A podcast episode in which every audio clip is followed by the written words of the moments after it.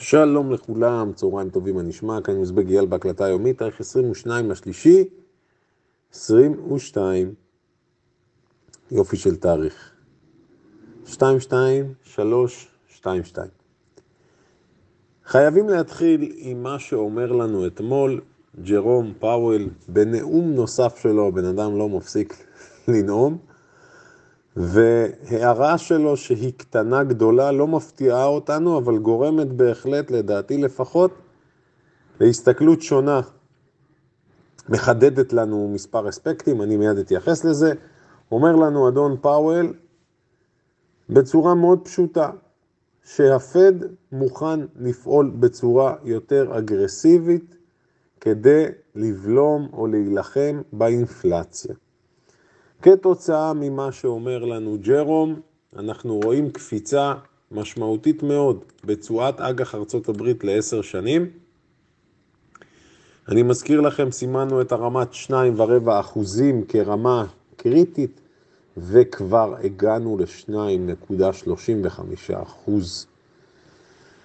השוק פשוט מאוד מתחיל להרגיש חזק מאוד את האינפלציה, והמשקיעים מתמחרים עליית ריבית אגרסיבית יותר ממה שכרגע לפחות נראה המתווה על פניו. זה די מגוחך ביחס לכך ששבוע שעבר שמענו את הוועידה שם ואת העלאה של רבע אחוז, ועכשיו הוא טורח לעדכן שזה כנראה יהיה אגרסיבי יותר ולא להסס לפעול. אז זה סך הכל מייצר לחץ נוסף על שוק המניות ומסבך איפשהו את התמונה. אם אני מסתכל ובוחן מה קרה גם לתשואת האג"ח לשנתיים, אנחנו רואים שתשואת האג"ח לשנתיים קפצה שם קפיצה גם חזקה מאוד, עברה את ה-2% ל-2.20. זאת אומרת, העקום התשואות פה מתחיל לקבל צורה מוזרה, בעבר לפחות, עוד פעם, אני נזהר אבל אני אומר בעבר. כשאנחנו בוחנים את הפרשי התשואה האלה ואת העקום, בעבר דברים כאלה או מצבים כאלה העידו על זה שמיתון יכול להתקרב בצורה כזו או אחרת. אני אומר את זה בזהירות, בסדר? זה לא האינדיקטור היחיד, אבל זה בהחלט יכול להעיד על זה. וצריך לחשוב טוב מה הולך להיות פה, כי אני מזכיר, אם תשואת האג"ח תמשיך לעלות, תהיה לזה השפעה גם על שוק המניות, גם על שוק האג"ח, בוודאי גם על הסיגמנט של מניות הצמיחה וגיוסי הכספים. כפי שחברים רבים כתבו אתמול, נכון. פוזיציית שורט האג"ח שאני מדבר עליה שנה ומשהו, ובחודשים האחרונים אני מדבר עליה בצורה תכופה יותר, התבררה כפוזיציה מושלמת. אני מבין שלא רבים יודעים כיצד או ידעו כיצד לעשות, אבל, או לפתוח את העסקה הזו, אבל זה פשוט היה ווינר שוט, איך שאני לא מסתכל על זה. אה, ניתוח מצוין, אני חייב לציין, של עובדות, מה שנקרא לקחת את מה שקורה במיין סטריט, כלומר הפעילות המשקית, ולחבר אותה למה שקורה בוול סטריט בבורסה, הוכיח את עצמו big time הסיפור הזה. לאן אנחנו הולכים מפה? זו שאלה טובה מאוד. מדוע אני אומר שאלה טובה מאוד? כי הקצב הזה של עליית תשואת האג"ח הוא גבוה מאוד, בכל קנה מידה. אז פה צריכה להיות איזושהי נקודת בלימה, כי אם התשואה תמשיך לטפס, הלחץ על שוק המניות יהיה עוד יותר כבד. לכן, משנה זהירות, אני אומר עכשיו, משנה זהירות. עוד גורם שלוחץ כרגע על שוק המניות אלה מחירי הנפט.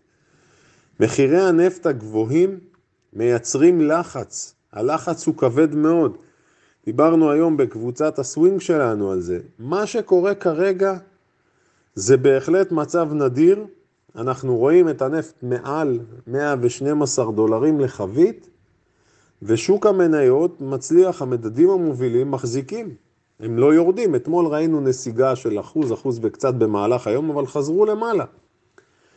סיטואציה באמת שאני חייב לציין, הרבה זמן לא היה מצב כזה, ולכן אני לפחות מעריך, אני אומר בצורה זהירה, אם מחיר חבית נפט לא יורד היום או בימים הקרובים מתחת ל-110, 105, 100 דולרים, סימן לא טוב בטווח הקצר למדדים המובילים.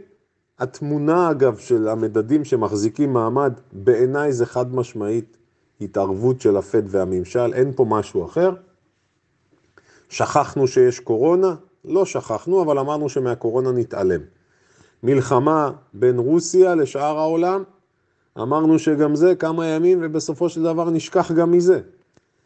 יש פה סיפור, להיות יותר זהירים עכשיו זה בהחלט מה שאני מציע. אפרופו, דיברנו על הכללים שלנו מבחינת אה, עיתות משבר ואמרנו שהשוק המערבי בהובלת ארצות הברית, כל פעם שפורץ משבר רוצים לפתור אותו ולתקן אותו כמה שיותר מהר מבחינת מחירי המניות, להעלות כמה שיותר מהר את הבורסה. אז אני חייב להגיד, הסוחרים האגרסיביים, התיקון שהיה לנו עכשיו, העלייה הזאת של ה-10-12% בנסדק מהתחתית, זה קרה מהר מאוד, ואני מזכיר, המדדים המובילים, הנסדק עלה 10-12%, יש מניות שעלו 20, 30, 40 ו-50%.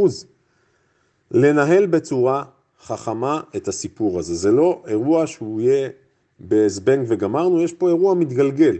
התנודתיות תימשך. שתי מניות שאני דיברתי עליהן לא מזמן, ויזה ומאסטר קארד, אתם זוכרים, בשיא הירידות אמרתי שלמעשה יש לנו פה הזדמנויות נפלאות, גם בוויזה וגם במאסטר קארד, מי שנכנס בתקופה הזו שדיברנו, למעשה כבר עכשיו השיג מהר מאוד תשואה, מה זה יפה, אין מה לדבר בכלל. אני מזכיר לכם שראינו את מאסטר קארד באזור ה-300, 310, אז היא כבר טיפסה לאזור ה-350, וגם בוויזה ראינו תנועה כזאתי מאזור ה-190, 180 ומשהו, כמעט 10 אחוז, ואנחנו מדברים על שבוע וחצי. אז תחשבו מפלצות כאלה ואיזה תנועות חזקות. אז קודם כל, מי שעשה את זה, ברכות, כל הכבוד. מי שמחזיק לטווח ארוך, אז כמובן לא צריך לגעת בזה, אבל יופי של הזדמנות הייתה. נייק מפרסמת את הדוח שלה, בדוח של נייק מה שאנחנו רואים כעיקרון, קודם כל מבחינת התגובה של השוק, נייק עולה 5-6 אחוזים כרגע, מכה את התחזיות במה שאנחנו, אם אנחנו מתייחסים ל-EPS, ברווח למניה, מבחינת המבט קדימה, גם פה, היא רואה עלייה במכירות באופן כללי גם בשנה הבאה, אבל עלייה חד ספרתית. אז נראה לאן הסיפור הזה הולך מפה. עוד דבר מעניין, יש קצת האטה שקשורה לסיפור של שרשרת האספקה, אנחנו מזכירים שנייק תלויה בסין הרבה. עוד דבר מעניין, אני מזכיר לכם את הפעולות של נייק לגבי פוטלוקר ו... עוד אה, אחת מהשותפות שלה, שהיא למעשה הפסיקה או מפסיקה למכור את המוצרים באתרים שלהם. כלומר, נייק רוצה לקחת את המושכות צמוד צמוד לידיים. נייק זו בהחלט מניה לטווח ארוך בעיניי, והיא נתנה הזדמנות יפה, דיברנו עליה באזור המאה 20. אז גם ברכות למי שנמצא שם. הלאה, עוד נושא מאוד מעניין, אנחנו שומעים את אה, ריי דליו, מנהל קרן הגידור הגדולה בעולם, ברידג' ווטר, שמעדכן אותנו מעבר לזה שהוא מחזיק ביטקוין, הוא אומר שהקרן שלו עכשיו, ברמת קרן הגידור, תיכנס לפוזיציה בקריפטו, מה שבהחלט נותן בוסט לקריפטו, תשימו לב, יש קפיצה של הביטקוין, מעל ה-42 אלף דולרים. מעניין אם זה יוביל קרנות נוספות לפעול או להודיע שהן מתכוונות להיכנס לסיגמנט של הקריפטו, כי למעשה חסידי הקריפטו הגדולים ביותר בעולם, הטענה העיקרית שלהם, אם גופים מוסדיים יכניסו ולו אחוז, שניים, שלושה מהפורטפוליו שלהם, מהתיקים שלהם לעולם הקריפטו, מחיר הביטקוין יכול לזנק במאות אחוזים, אז זה מעניין מאוד, נראה לאן זה הולך. באותה נשימה, בהקשר של הביטקוין, אני חייב לציין, לפני כמה ימים הודעה של הרגולטור באירופה, שמזהיר ואומר שכל הסיפור הזה של השקעה בקריפטו, יש בו הרבה מאוד הונאות, וזה תחום מאוד מאוד מסוכן. אז תשימו לב, גישות שונות של גופים שונים, בין אם זה רגולטורים ובין אם אלה קרנות הגידור, בהחלט מעניין. עוד בשורה משמחת למי שקנה את מניית בבא לפני ימים מספר, בבא מודיעה על הגדלת רכישת ה buyback ל-25 מיליארד, ולמעשה המניה מקבלת בוסט נוסף, כרגע ממש עכשיו היא נסחרת ב-113 דולרים.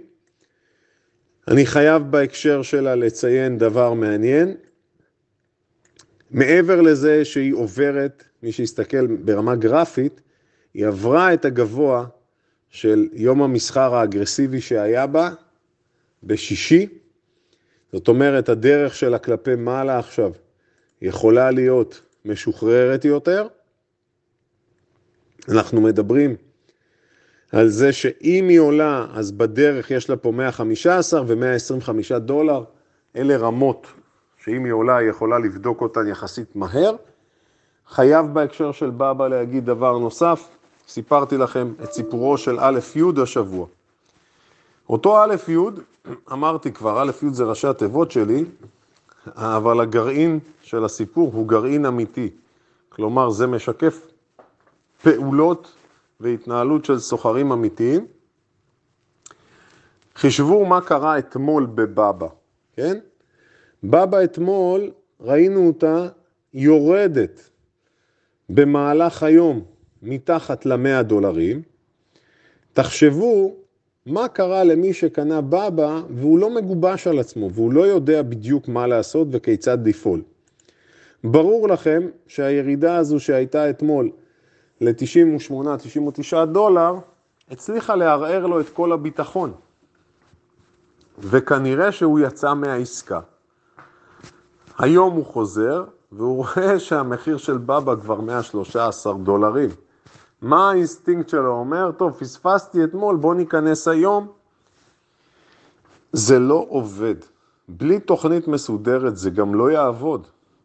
אני חוזר ואומר, כשרוצים להפוך לסוחרים טובים יותר, חייבים לעבור תהליך.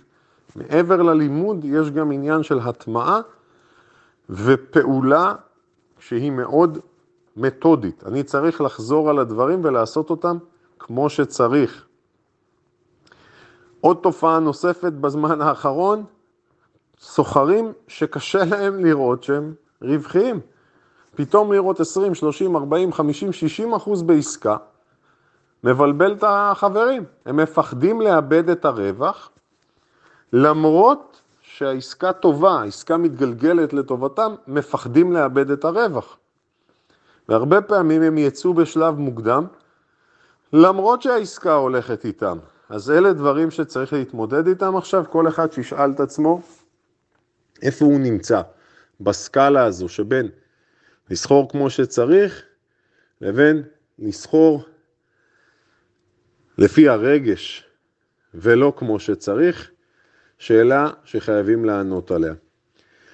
עוד נקודה מעניינת, הסיפור של צים. צים חילקה את ה... למעשה הדיבידנד, מי שהחזיק את המניה עד היום, אז יכול לראות שהוא זכאי לדיבידנד, אבל ראינו את הירידה, אז לא להיבהל, הירידה במחיר המניה כרגע, פשוט זו התאמת שער. הדיבידנד שמדברים עליו 17 דולרים שדובר, שיחולק, שזה דיבידנד גבוה מאוד בכל קנה מידה ביחס למחיר המניה. אז כרגע מי שפותח רואה שיוצאים 15-16 אחוז למטה, לא להיבהל, זו הסיבה. עוד דבר מעניין, בואינג, מדברים על ההתרסקות של המטוס של בואינג, אני לא מתרגש מזה בהיבט של ההשפעה על המניה, אירועים כאלה לא אלה שיכתיבו יותר מדי את כיוון המניה. באופן כללי, מזכיר לכם שבואינג זו מניה שאנחנו לא אוהבים אותה כאן. מי שיסתכל על הגרף יראה שטרום קורונה נסחרה 350, 400, הייתה את ההתרסקות בקורונה והיא התייצבה סביב אזור ה-200, מסוג המניות שאנחנו לא רוצים בתיק, בלי קשר לסיפור הזה, אה, ובאמת ההתאוששות שלה לא דומה למה שהיה טרום קורונה. אז להפעיל שכל ולא לרוץ סתם כי משהו יורד, אני חוזר ואומר. והייתה איזו הערה מאוד מעניינת של החברים, של סוחרי היום. חשוב לי להסביר, אני, זה שגדלתי בתור סוחר תוך יומי, שזו הייתה תחילת הדרך שלי ואני עושה את זה אה, 20 שנה פלוס מינוס, זה לא אומר שאני לא מבין מה יכול לקרות למי שמתעסק עם התחום הזה והוא לא מתאים לכך. רוב האנשים לא מתאימים למסחר תוך יומי, אני אומר את זה בצורה ברורה, למרות שהמקצוע יכול להיות מדהים ומרתק, אני שם את זה על השולחן. מי שבכל זאת בוחר לעסוק בזה, אז אם הוא בוחר בזה מהסיבות הנכונות, זה בסדר. אמרתי, נצטרך או אצטרך לפרט בסיפור הזה. דבר שאני רוצה לספר לכם אבל, כמעט כל סוחר משקיע או וואטאבר בתחום הזה, הרבה פעמים חושב שהוא פורץ דרך ומגלה את הגלגל מחדש. אז אחת המחשבות, וכדאי שתקשיבו טוב למה שאני אומר עכשיו, אחת המחשבות הנפוצות בתחום הזה אומרת ככה, זה משהו שאני שומע מסוחרים תוך יומיים, או מתחילים, או סוחרים שהם איפשהו ככה מנסים לצאת ולחשוב מחוץ לקופסה, הם אומרים את הדבר הבא, תגיד אייל, אם אני אחזיק בשני חשבונות מסחר, אני אכנס ללונג, נגיד אני אכנס לבבא בלונג, בחשבון אחד, ובחשבון השני אני אכנס לשורט. דוגמה מספרית, אני אקנה את בבא ב-100 ללונג, ואני בחשבון השני שלי אכנס בבא לשורט. אני אומר, אוקיי, עד עכשיו בסדר. ואז הם אומרים, תקשיב, כשמהלך משמעותי יתחיל, נגיד שיתחיל מהלך של לונג משמעותי, אז אני אסגור את הפוזיציה של השורט ואני אשאר עם הלונג. והם מבסוטים מעצמם. עכשיו, אני צוחק, כי אני שמעתי את הדבר הזה, אני חושב, יותר מעשרות, לדעתי, מאות פעמים שמעתי את זה. זה אומר, בצורה מאוד פשוטה, אם אתה חושב, ואז התשובה שלי היא כזו, אם אתה חושב שמתחילה תנועה, מדוע אתה צריך להיות בו זמנית בשורט ולונג? כשתתחיל תנועה, תצטרף. תודו שרבים מכם חשבו על זה. שיהיה לכולנו יום מסחר מוצלח ומהנה.